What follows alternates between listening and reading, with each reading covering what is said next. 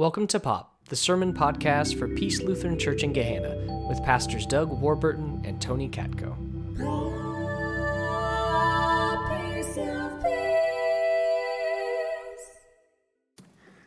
So, our reading for today comes from 1 Samuel. It is the reading where Israel, for the first time in their history, has determined that they want to be like everyone else in the world and have a king.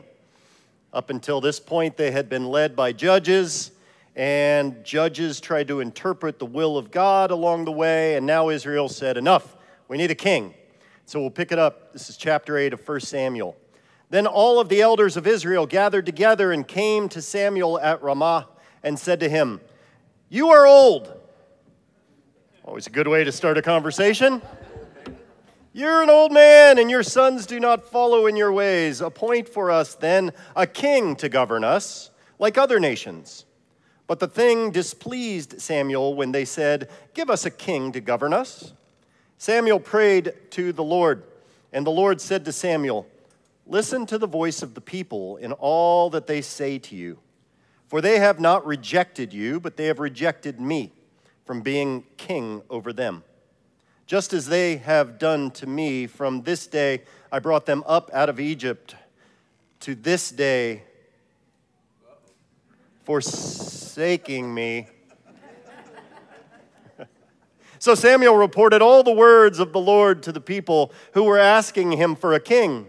He said, These will be the ways of the king who will reign over you. He will take your sons and appoint them to his chariots and to, to be his horsemen and to run before his chariots. And he will appoint for himself commanders, thousands, and commanders, commanders of thousands and commanders of fifties and some to plow his ground and to reap his harvest, and to make his implements of war, and to equip uh, uh, to the equipment of his chariots. He will take your daughters to be perfumers and cooks and bakers. He will take the best of your fields and vineyards and olive orchards and give them to his courtiers. He will take one tenth of your grain and of your vineyards and give it to his officers and courtiers. He will take your male and female slaves and the best of your cattle and donkeys and put them to his work. He will take one tenth of your flocks, and you shall be his slaves. And in that day you will cry out because of your king, whom you have chosen for yourselves, but the Lord will not answer you in that day. Yikes. The good news of the Lord, yes. So, this is the last day where we're focusing on a sermon series on this book, Lies We Believe About God. And I hope you've appreciated, even if you've been challenged by some of these lies because I think it's good for us to challenge one another. And Pastor Tony picked out this book, and we assigned the preaching schedule, and we purposely chose for the last Sunday, being 4th of July weekend, the lie, God blesses my politics. And in the preaching schedule, Pastor Tony, who chose this book to preach on, was to preach about the politic part. And then he scheduled a vacation. And here I am. So, the lie today obviously, God blesses my politics. And I'm guessing most of us here throughout the past several years, if not even longer, whatever side you're on, right, left, in between, at times you've gone on all of it. Politics is difficult stuff. And I think, I, I kind of think in the back of our brain or the front of our brain, we like to think that we believe that that is a lie. God blesses my politics. But in the back of our brain, I think sometimes we fall into the trap of thinking God actually sides with me. And the problem is that puts God in my image, not me in God's image. God, I think it goes without saying, although maybe it's good for us to remind each other of this God did not create government. We did. With its good, with its bad, we created it. And sometimes it is good. Sometimes we see it gets a little bit polluted. But the cycle is endless. It goes all the way back to the beginning of time and all the way back to the beginning of Scripture. Go to the book of Genesis. At the very beginning, Adam and Eve's son Cain kills his brother Abel.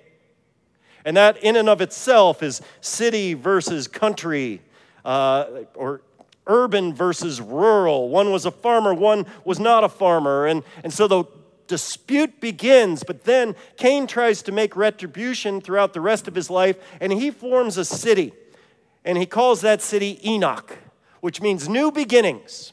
And it's uh, also the name of his firstborn son. And he starts the city, the city begins to flourish and grow, and then five generations later, it is led by a man named Lamech, five generations removed from Cain.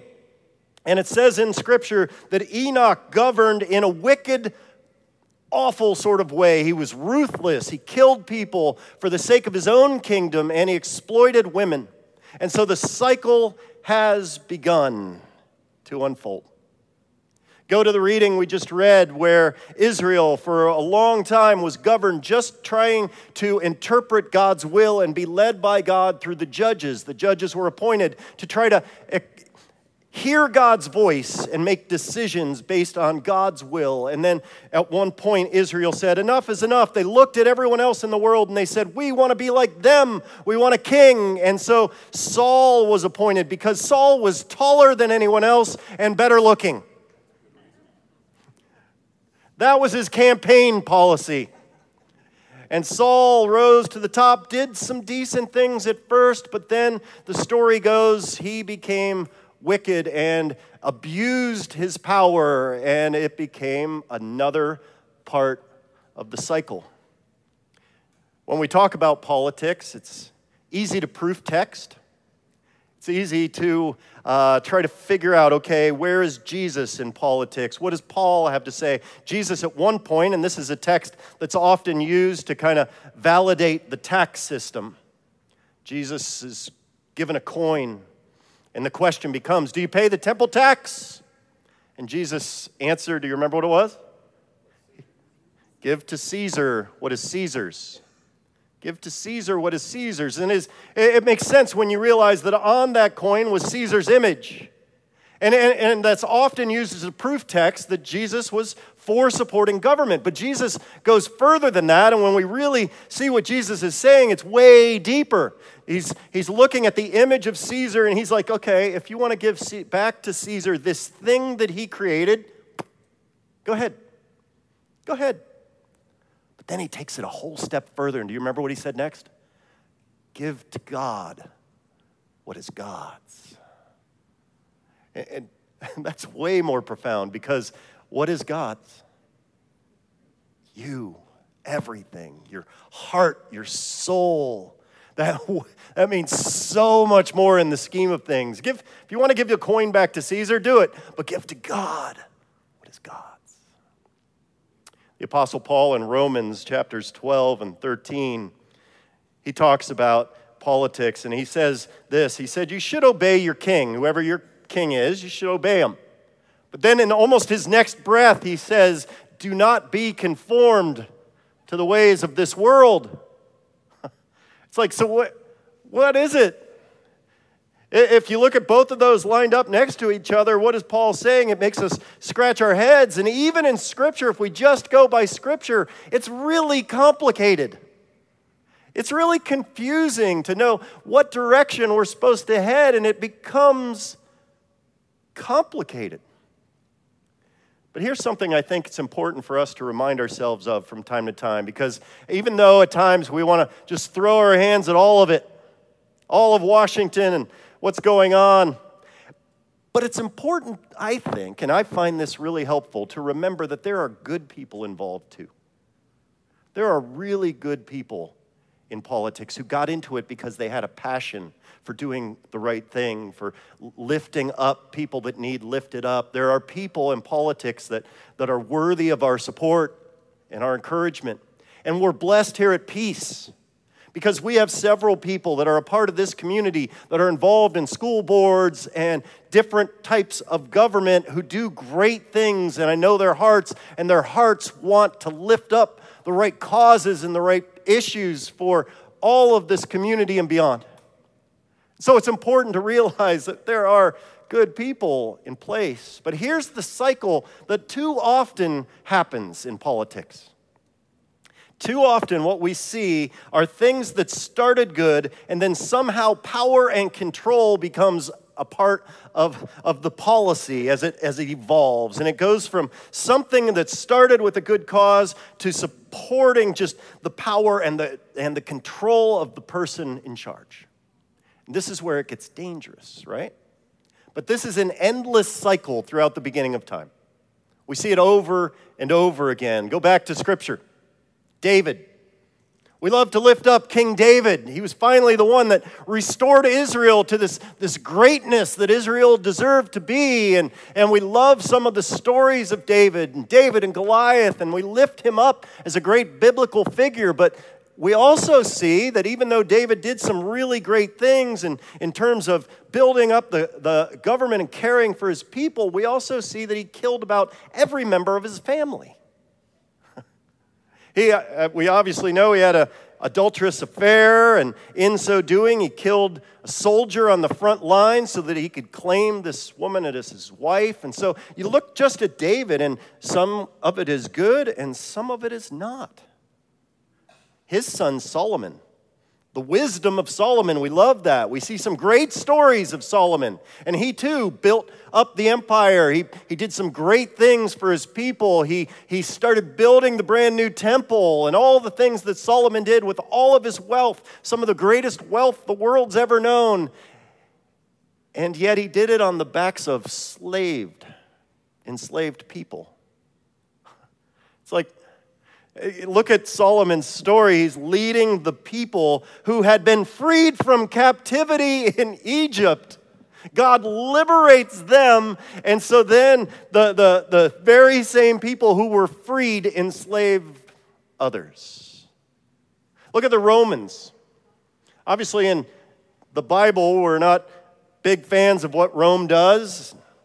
The Israelites often stood up to them, but if you travel to Europe, you see some still, even today, some of that glory of Rome and the things that the Romans created and made.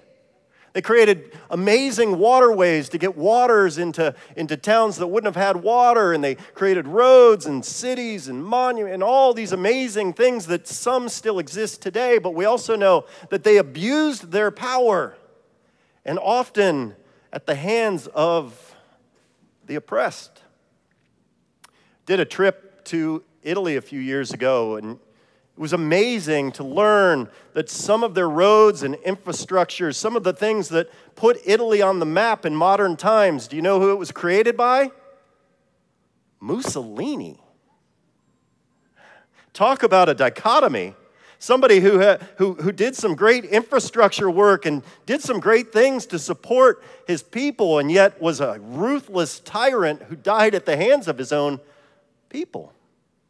Jump to the Puritans. Puritans who fled to this country, some of our first settlers to come here, fled here for re- religious freedom. And they developed that religious freedom by oppressing Native Americans. Our founding fathers, we all know this. Our founding fathers, who we celebrate this weekend, and as we should, because they did some great work. But at the same time, some of their principles where they declared freedom for all, and yet they didn't practice it. So it's confusing, it's complicated. It's easy for us today to point our finger at Russia, right? And we should point our finger at Russia for what's happening in the Ukraine and the oppression and the bloodshed that's taking place that's horrible. But sometimes it's too easy to point that finger and say, we're not like them. I, I, can think back to the days, some of you I know aren't old enough to remember this, but back after 9 11, I remember how our country came together and it was a beautiful thing. We, we wanted to lift each other up. We wanted to celebrate all that was good about our country and the freedoms that we are blessed to have. But then there were some other kind of weird feelings that I got during that time. Do you remember we started playing God Bless America at every occasion that we could find? In baseball games and football games, all of a sudden in the seventh inning, instead of the seventh inning stretch, we started singing God Bless America. And I love that song. I think when it's, when it's seen in its context of God has given us great blessings in this country. God has given us the beautiful Rocky Mountains and the, and the beautiful valleys in Virginia. And, and you think of all the plains and all the beautiful things that we celebrate in that song. And it's true, God has blessed us. But what I sensed during that time after 9 11 was that we were singing it in more of a vindictive sort of way. We were singing it in a us versus them. At least that's what I felt. I don't know if you felt that or not. And I felt that in a lot of things that we were doing. And whenever it becomes us versus them, God's favor goes, I'm out. I'm out. That's not who I am. I am a lover of all of you. So it becomes confusing. And what do we do with that? Let's, let's be honest with each other. I, I, I will admit this is true for me. I'm guessing if you explore, it's true for you. Whenever you lean toward whatever politics you support, often that's based in fear. That's what Paul Young in his book talks about. It's often based in fear. We support a politic, uh, one politic or another, based out of fear. We, wanna, we don't want to lose control. We're afraid of those kind of people. We're, we're afraid of the loss of power. We're afraid of things changing. We're afraid that things are going to be different than what they were. And so that's how we pick and choose some of our politics. It's based in fear. One uh, group of leaders based in fear created a book. It's called the Slave Bible in the early 1800s what had happened in the Caribbean in the early 1800s. Some of us who've been to Haiti, we saw, went to a museum that talked all about this. There was a Haitian slave rebellion where the slaves rose up and they took back their own country from the oppressors that were there. And so the other islands in the Caribbean saw this take place and they became afraid that they were going to lose control, that they were going to lose their power to the people that they were oppressing. And so they realized that the slaves really were into Scripture. And so what they did is they created a Bible that, that was okay for the slaves to use. And what they did is they took out, tore out all the chapters that had to, that dealt with liberation. Can you imagine that? The book of Exodus, gone. They took out all the things that talked about lifting up the oppressed or caring for the poor or letting the slaves go free. Rip, rip, rip. And what they ended up with, instead of a book, they had a pamphlet. I mean, think of that. All of the scriptures torn out. And so what you had was just this little book that was safe for the enslaved people to read.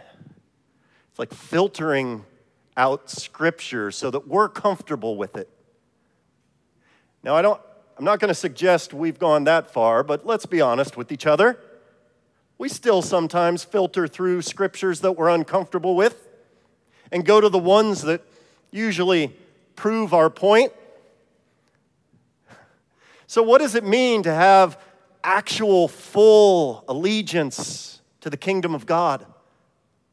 I'm not going to begin to try to answer that question, but I, I do encourage us to struggle with it because we should be guided by what we read in Scripture is the kingdom of God and how do we try to strive toward that. And obviously, this is a pretty big book with a lot of things to say, and there are some things we like, some things we don't like. And let's be honest, our biblical literacy today isn't what it used to be. And so here's a thought that I had that maybe I, I want to challenge all of us. And I'm going to test you right now, and let's see if you pass. We came up with our leadership here at Peace two, three years ago. We did a lot of work on our vision statement.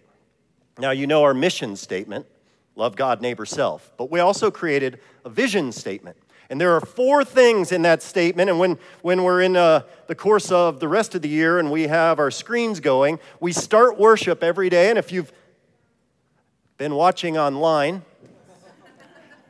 we open each worship service with these four statements. Can anyone name one?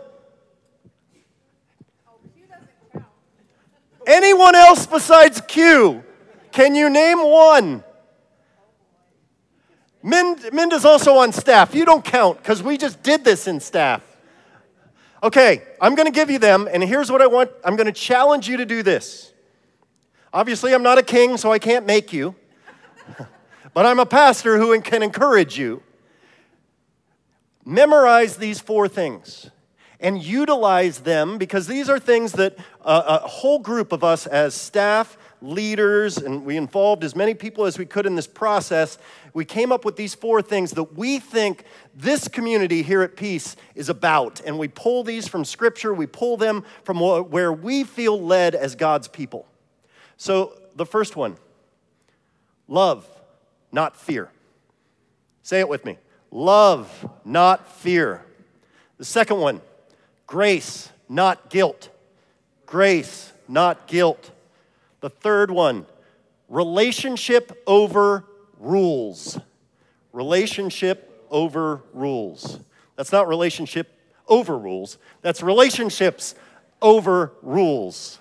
And then the fourth, Q, you raised your hand. Oh, Minda? Yeah.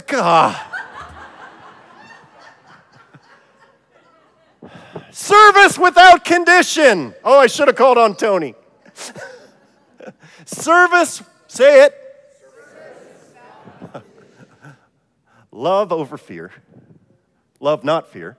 Grace, not guilt. Relationship over rules. Service without condition. Memorize those four vision principles of peace and see how that influences whatever you are in your political life right, left, in between. I don't care. But utilize those four things and see where it takes you. It might lead you to some new thoughts, some open, fresh ideas as we strive for the kingdom of God. So let me close with this. You know, I'm a lover of Christian bumper stickers, right? I love four or 5,000 years of theology summed up in a sentence.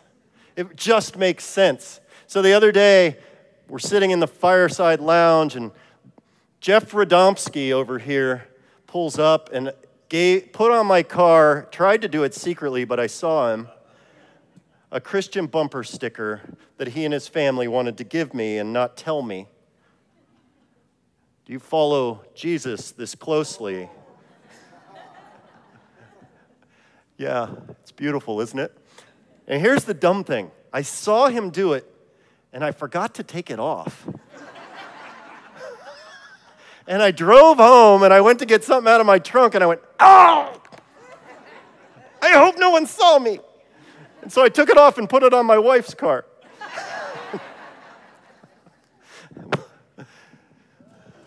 um, but here's the thing we did a sermon several years ago on all of the different bumper stickers that you all have.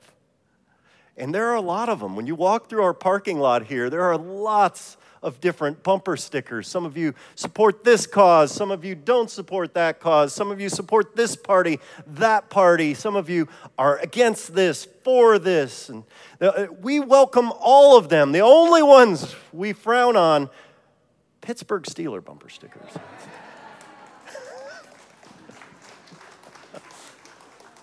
But we welcome all of them here, and I hope that you do too, because that means when we disagree with each other, we sharpen each other, and we may have different opinions and ideas. But here's the thing I pray for all of us realize that whatever political party you're a part of, whatever issues you're for or against, is underneath the fact that we all strive first for the kingdom of God. Amen.